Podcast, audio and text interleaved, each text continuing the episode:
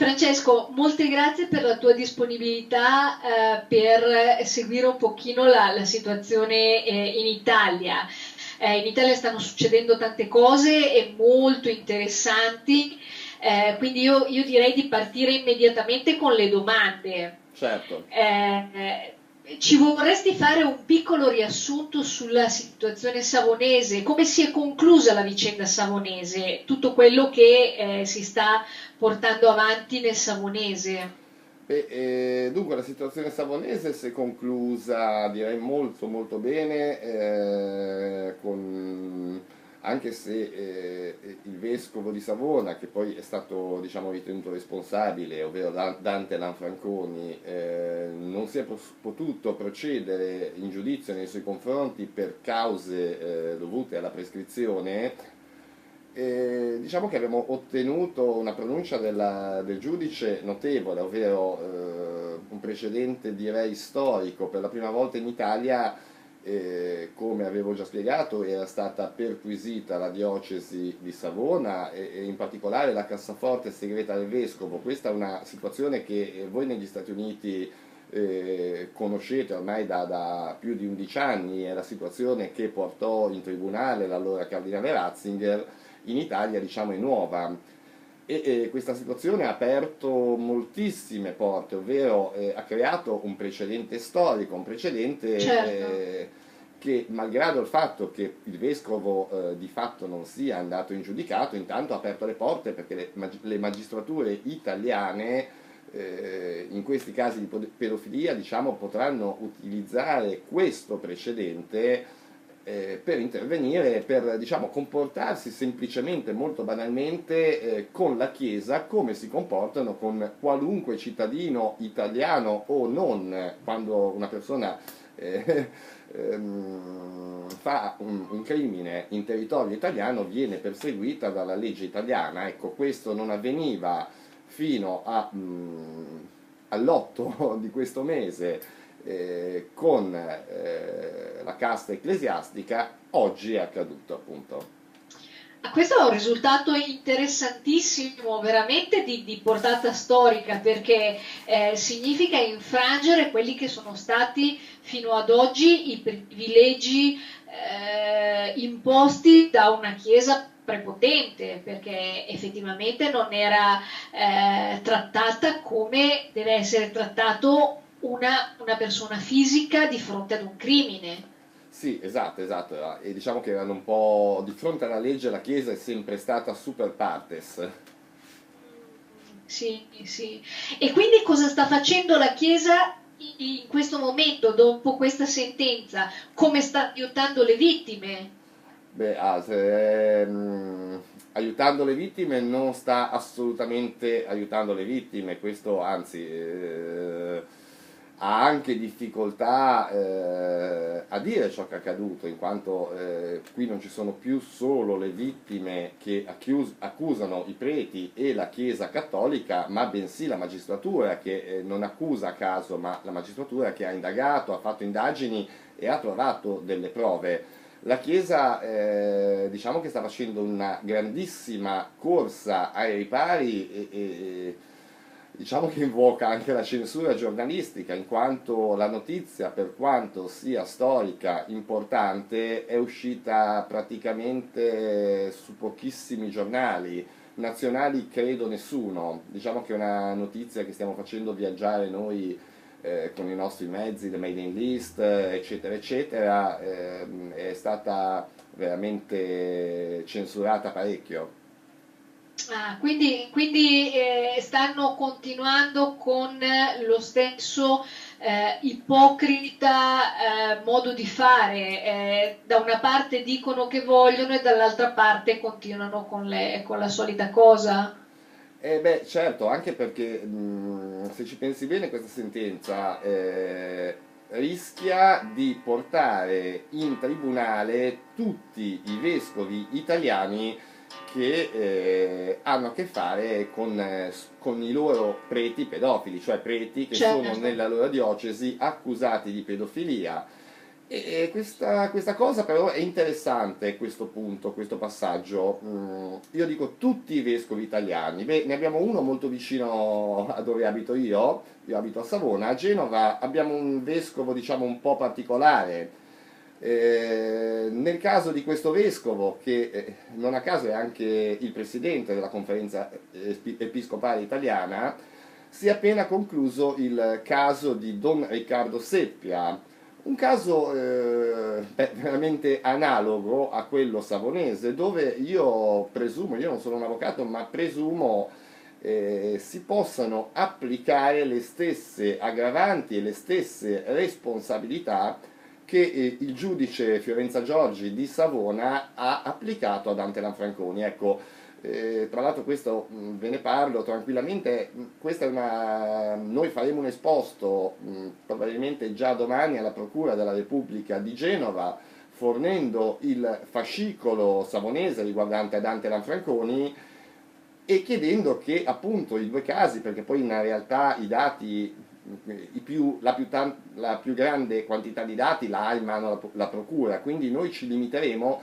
a chiedere se i due casi sono comparabili, ovvero se esistono analogie. A nostro avviso, eh, solo da quello che abbiamo potuto cogliere dai giornali, analogie esistono e anche molte, perché eh, più di un sacerdote genovese eh, ha dichiarato che fossero più di vent'anni che avvertiva la curia che Don Seppia era un pedofilo, la diocesi non intervenì mai, infatti eh, dopo vent'anni combinazione non per la denuncia di un prete o di una vittima, ma bensì per un'indagine eh, della Procura della Repubblica, tra l'altro di Milano, esce, emerge il caso Don Seppia con una serie di testimonianze inquietanti. Ecco e oltretutto eh, su una eh, indagine per eh, droga, per sostanze stupefacenti. Esattamente. di fatto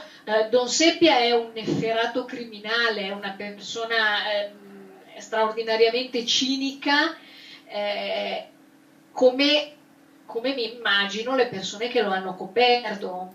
Eh, guarda, sì, eh, purtroppo io ho sentito l'intervista a Don Schiappacasse come vittima è stata terrificante perché eh, quando il cronista ha chiesto a Don Schiapacasse ma quando lei ha visto che i suoi superiori non intervenivano, cosa ha fatto? E questo Don Schiapacasse ha guardato la telecamera piangendo e ha detto io piangevo e pregavo. E questa diciamo è la bella scusa che hanno sempre usato tutti i preti, tutti i componenti del clero, compresi i sacerdoti savonesi, che eh, oggi, dopo la sentenza della magistratura, eh, cosa fanno? Si vantano di aver denunciato, sì sì, hanno denunciato, ma il vescovo, mh, mm, ci siamo, manca certo. un passaggio, perché eh, se tu per vent'anni denunci un fatto a un'autorità, alla tua autorità, al tuo vescovo, non stai ad aspettare vent'anni quando vedi che non, non interviene, certo. ci siamo, vai eh, dalle autorità laiche.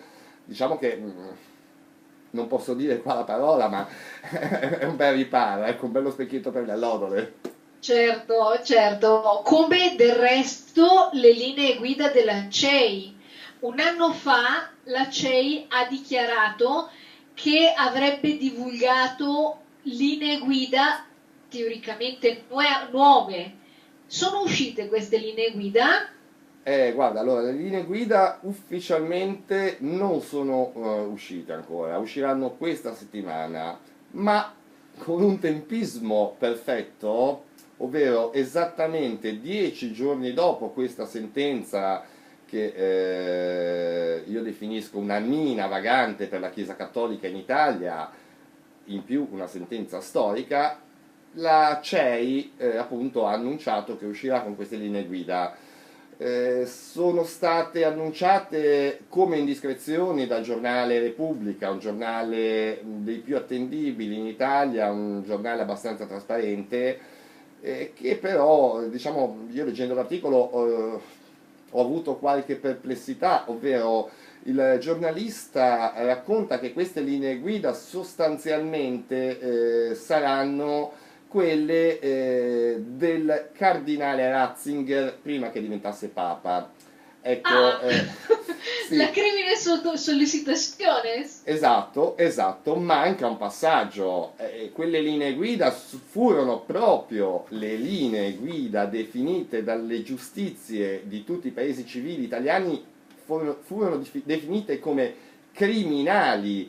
Le stesse linee guida furono quelle che, eh, grazie all'avvocato di Houston, eh, Daniel Sheen portarono nel 2004 il cardinale Ratzinger davanti ai giudici per rendere conto eh, di quella lettera che fecero lui e, e l'allora cardinale Bertone che ordinava ai vescovi eh, di tutto il mondo cioè riconfermava ai vescovi di tutto il mondo che appunto la circolare del 62, ovvero la Crime Sollicitationis, era tuttora in vigore. Ecco, adesso lì non la chiamano più crime sollecitationis, ma parlando di quelle linee guida, sembra un po' un, eh, diciamo, hanno rifatto l'intonaco, ma di fatto non è cambiato niente. Infatti il giornale, non a caso credo, intitola che eh, la CEI dice ai vescovi che non sono obbligati a denunciare Diciamo che non è, su- non è successo assolutamente nulla, anzi eh, sembra quasi che la CEI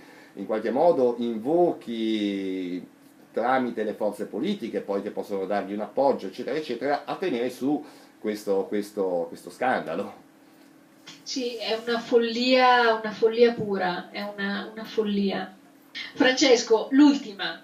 Eh, adesso che abbiamo in mano questa sentenza della Franconi, che cosa ce ne facciamo? Come la usiamo? Beh, questa sentenza, ripeto, è importante, come ho già detto prima, intanto vedremo eh, di applicarla anche appunto a Genova, dove eh, il vescovo di Genova è l'arcivescovo, cioè l'arcivescovo di Genova è il cardinale Bagnasco Naturalmente tramite le associazioni nostre italiane stiamo eh, distribuendo, diciamo, eh, tramite le mailing list e, e, contatti diretti con i presidenti delle varie associazioni che fanno rete, capo alla rete d'abuso, eh, questa sentenza in modo tale che in tutte le situazioni italiane si valuti l'applicabilità, perché eh, diciamo che è un dato di fatto quello che è uscito dalla da tutta l'indagine della magistratura, ovvero di fatto si è scoperto, anche se poi in realtà si sapeva già ma non era dimostrato,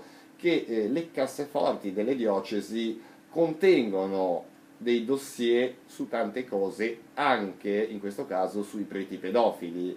Di conseguenza, come eh, è stata coraggiosa la magistratura savonese che per la prima volta ha perquisito una diocesi, eh, beh, se questa perquisizione venisse, avvenisse anche nelle altre diocesi dove appunto, come dicevo prima, ci sono casi di pedofilia aperto, beh, aperti, sarebbe molto importante eh, perché eh, sicuramente il meccanismo purtroppo che è un meccanismo che è stato usato dalla Chiesa in tutto il mondo, ovvero la direttiva della Crime Sollicitationis, e si, si, rivelerebbe anche in queste altre diocesi, porterebbe a, a, ad indagare altri vescovi. Quindi eh, riteniamo che, che mh, questa prova almeno sia da fare, ecco, magari non in tutti i casi sarà eh, possibile applicarlo, ma credo che nella gran parte di casi è ipotizzabile che lo sia molto molto interessante, molto interessante. Eh, staremo eh, attenti agli sviluppi di questa situazione. Francesco, ti ringraziamo enormemente per il tuo lavoro.